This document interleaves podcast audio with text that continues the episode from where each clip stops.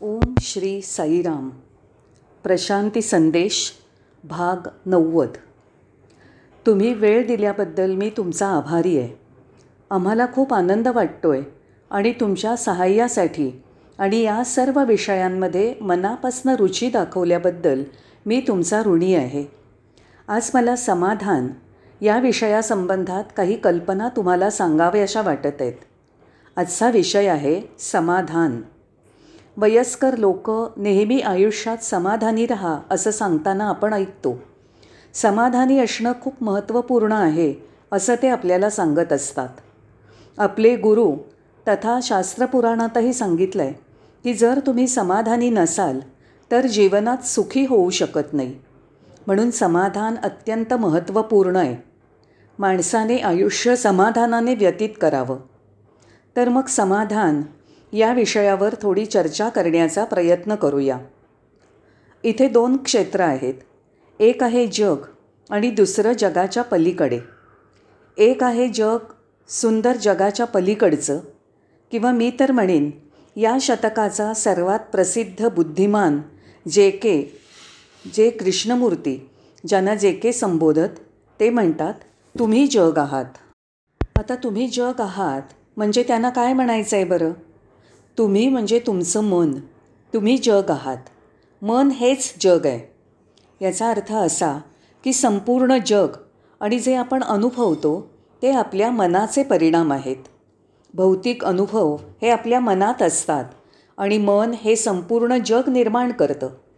तसंच एखाद्या परिस्थितीत कधी आपल्याला नैराश्य येतं. अर्थात त्या गोष्टीचं दुःख चिंता क्लेश किंवा आनंद हे सर्व मनाची निर्मिती असते.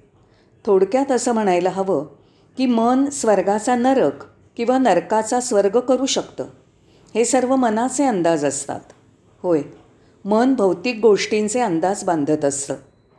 मन तुम्हाला एखाद्या व्यक्तीचा जवळचा मित्र बनवतं. त्याचबरोबर हेच मन दुसऱ्या एखाद्या व्यक्तीला तुमचा कट्टर शत्रू बनवतं. याच मनाला तुम्ही श्रीमंत शक्तिशाली प्रतिष्ठित व्हावं असं वाटतं. हे भौतिक गोष्टींविषयी मनाचे आडाखे असतात. कधी मनाला एकांत हवा असतो वानप्रस्थाचं जीवन जगावंसं वाटतं. काहीही असलं तरी हा सर्व मनाचा भाग असतो.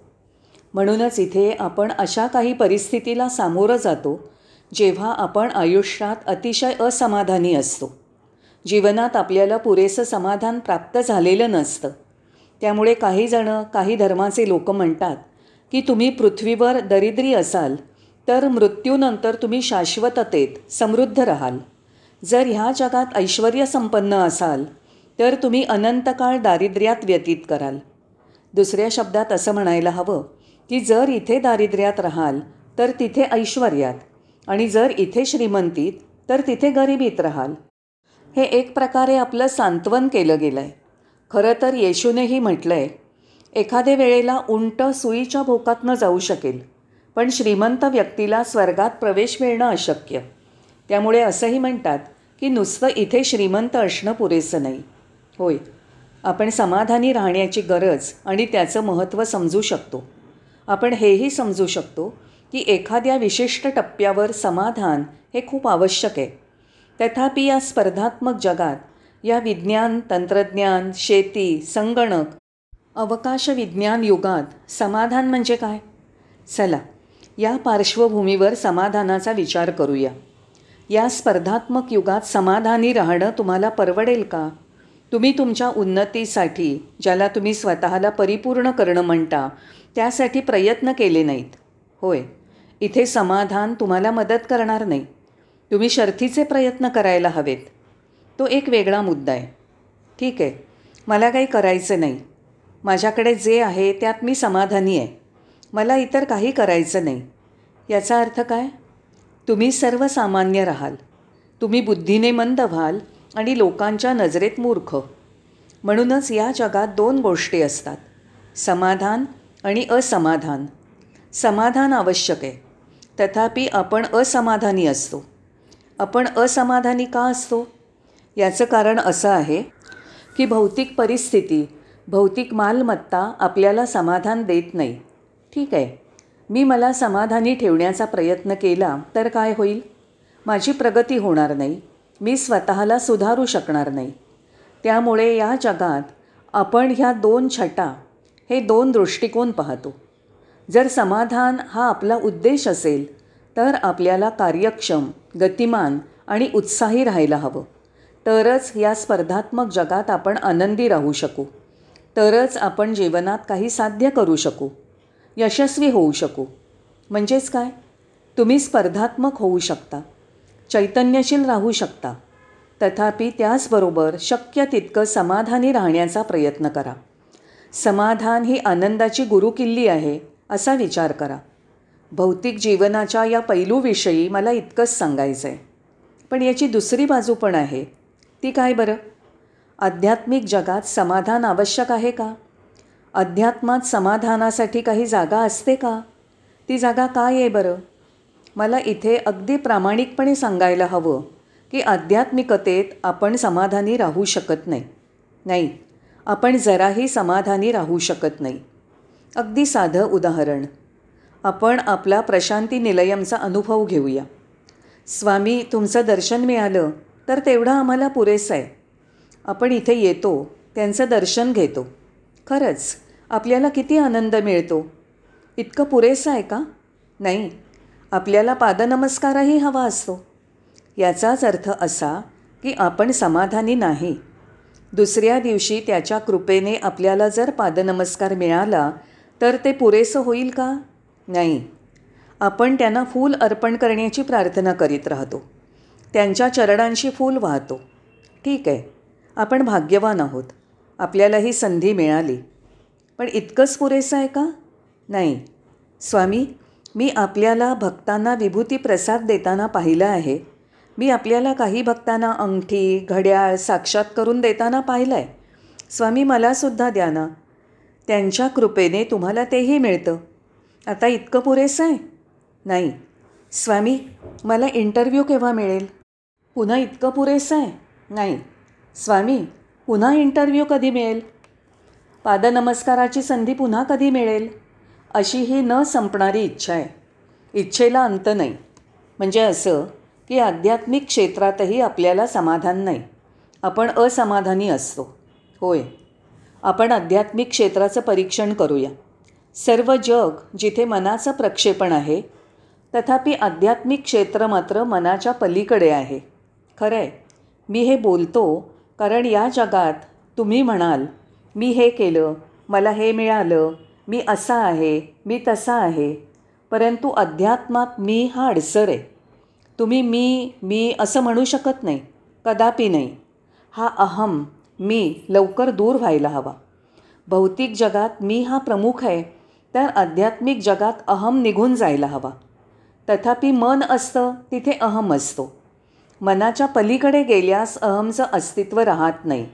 मग काय होतं? मनाचं अस्तित्व नसेल तर इच्छा नसतात. तुम्ही निरीच्छ होता. तुम्हाला महत्त्वाकांक्षा नसतात. जराही नाहीत. तुमच्या जीवनात परिवर्तन झालेलं तुम्हाला जाणवेल. प्रत्येक घटनेची तुम्ही जबाबदारी स्वीकाराल. म्हणूनच अध्यात्मात समाधान ही काही पूर्व अट नाही आहे तुम्हाला ते दैवी असमाधान असतं. मी त्याला दिव्य असमाधान म्हणेन. ठीक आहे. ते कधी सुरू होतं? जेव्हा या जगाचा तुम्हाला उबग येतो. श्रीमंती मोठं कुटुंब अधिकार जडजवाहिरं मालमत्ता यांचा वीट येतो तेव्हा या दिव्य असमाधानाची सुरुवात होते. याचबरोबर एक स्थिती अशी येते की तुम्ही या सगळ्या गोष्टींनी अस्वस्थ होता. तुम्हाला यांचा उबग येतो. हे सर्व अगदी नकोसं वाटतं. कंटाळवाणं होतं. अगदी त्याला पूर्ण विराम द्यावासा वाटतो. ती स्थिती येईपर्यंत तुम्ही हे दिव्य असमाधान विकसित करू शकत नाही. तोपर्यंत तुमचं तथाकथित अध्यात्म हे फक्त भौतिक प्राप्ती भौतिक गोष्टी आणि उद्दिष्टांपुरतंच असेल. म्हणूनच या आध्यात्मिक क्षेत्रात जेव्हा तुम्हाला मन उरत नाही अहम मीपणा विरून जातो. तुम्ही अगदी निरीच्छ होता. तिथे तुमचं वैयक्तिक परिवर्तन सुरू होतं.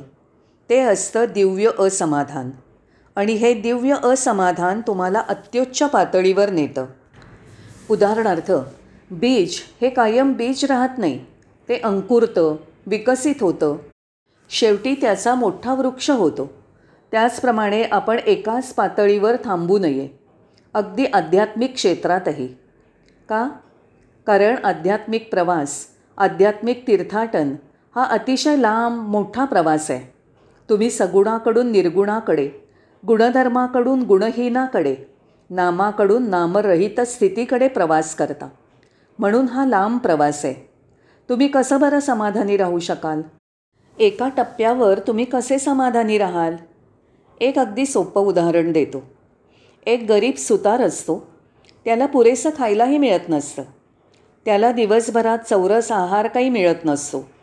त्याला एक योगी भेटतो. तो त्याच्या पायांशी लोळण घालतो.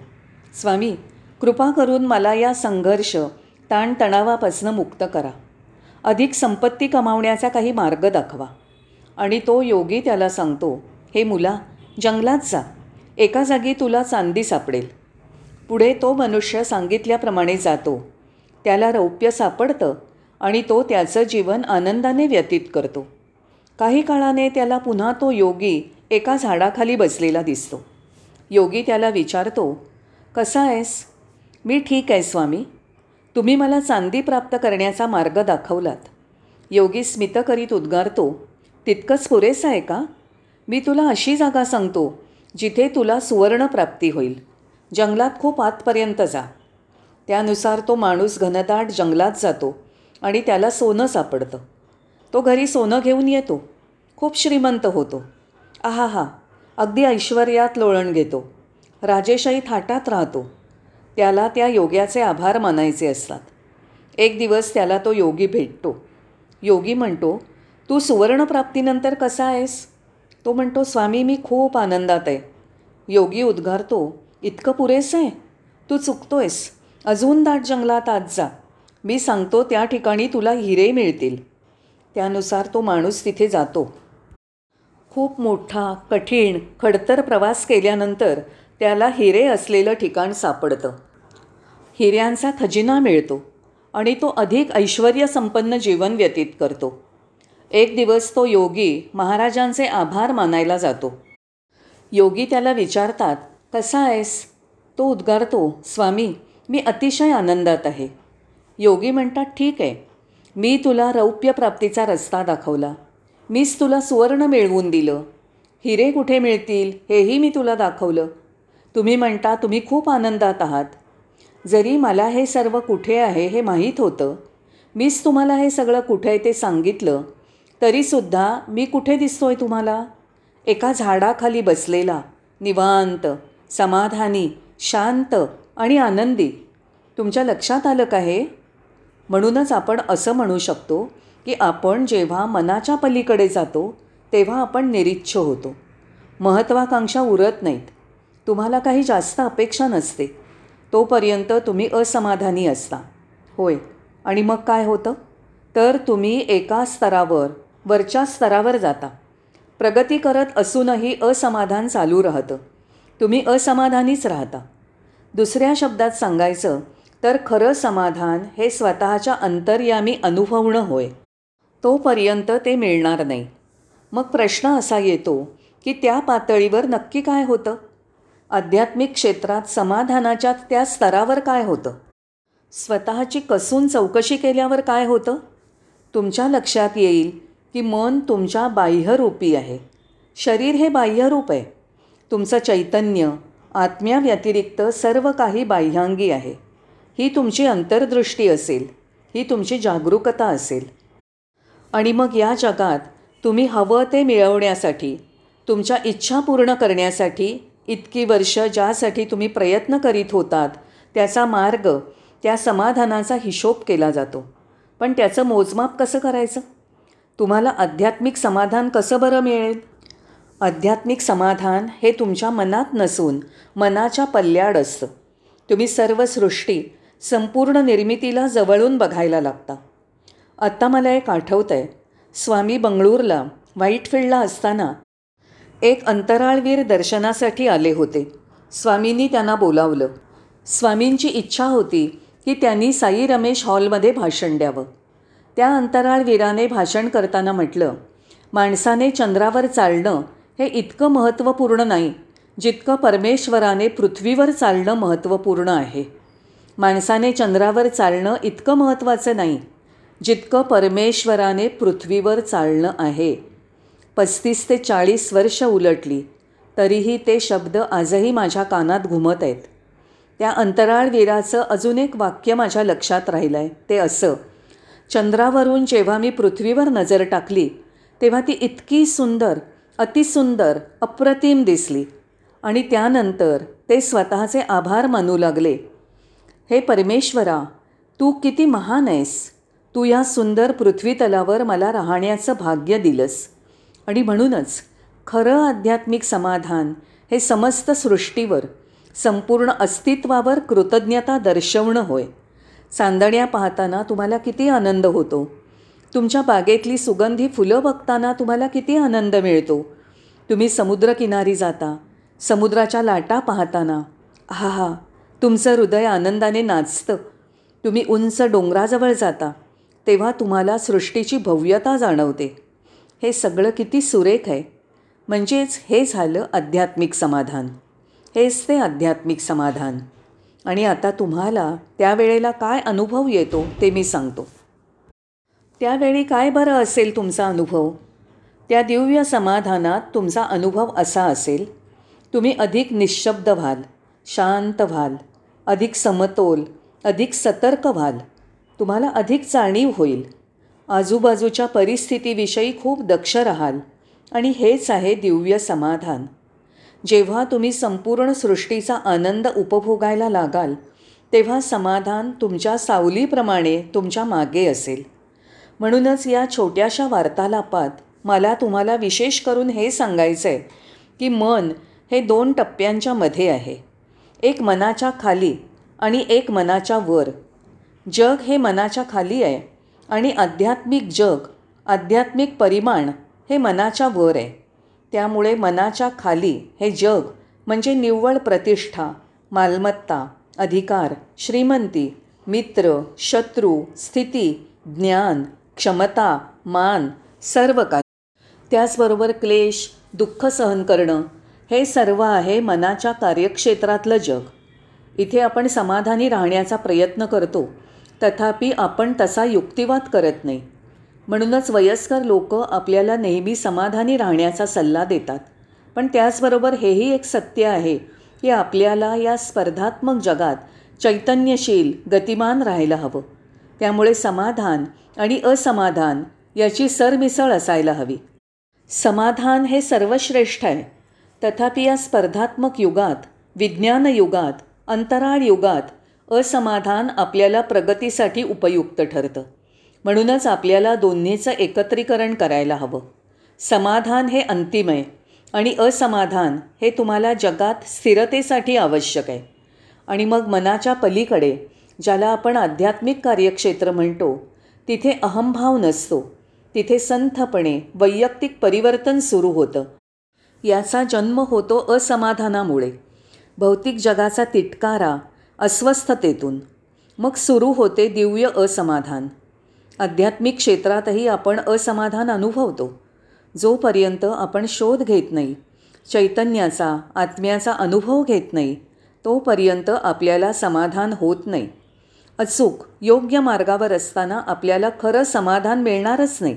त्यामुळे आपण असमाधानाने सुरुवात करीत खऱ्या आत्म्याचा अनुभव घेत समाधानाच्या अवस्थेत प्रत पोचावं. या टप्प्यावर तुम्ही हे सुंदर जग दुसरं काही नसून त्याचंच रूप आहे आणि ते निर्माण केल्याबद्दल परमेश्वराचे अतीव आनंदाने नाचत आभार मानता. हे सर्व त्याचंच प्रतिबिंब आहे आणि त्याच्या या दिव्य लीलेमध्ये आपल्याला सहभागी केल्याबद्दल तुम्ही कृतज्ञ आहात. अशा प्रकारे आपण निशब्द होतो. आपण मूकपणे आपल्या अंतर्यामी शांतपणे स्मित करीत आनंद घेतो.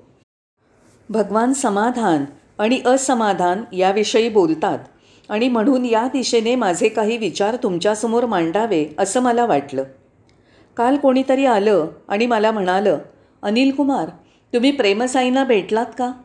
मी काय बोलू? मी म्हणालो तुम्हाला प्रेमसाई कशाला हवेत? तुमच्याजवळ आत्ता सत्यसाई आहेतच. मग तुम्हाला प्रेमसाई का हवेत?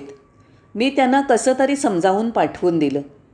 त्यानंतर विचार करताना माझ्या असं लक्षात आलं की सत्यसाईंविषयींचं असमाधान त्यांना प्रेमसाईंची वाट बघायला लावत आहे. आणि ते त्यांचा वेळ आळसात वाया घालवीत आहेत. माझे समाधानाविषयीचे विचार हे नव्हेत. समाधान म्हणजे पूर्ण जागृती परिपूर्ती ही वास्तविकता आहे. तसंच सत्यही. वास्तविकता सत्यात उतरायला हवी आणि प्रत्येकाला ती क्षमता आहेच. ते परिपूर्ण आनंदाचं दिव्य समाधान आत्म्याशी पवित्र मिलन प्राप्त करण्याची क्षमता आपल्यात आहे. होय ती क्षमता आपल्या अंतर्यामी आहे. समाधानाच्या नावावर आपण त्याचा अनादर नाश किंवा प्रामाणिकपणाचा विध्वंस करता कामा नये. आपण जर बीजाचा चुरा केला तर त्यातून रोपटं किंवा वृक्षाची अपेक्षा करू शकत नाही. याचा अर्थ असा की त्या बीजामध्ये पुन्हा बी निर्माण करण्याचं सामर्थ्य आहे. त्याचप्रमाणे आपल्यातील प्रत्येकामध्ये स्वतःबरोबर असणं आत्म्याशी संलग्न असणं पूर्ण जागृतीत असल्यामुळे खऱ्या समाधानात असण्याची क्षमता आहे. तुम्ही वेळ दिल्याबद्दल आभारी आहे. पुन्हा भेटूया.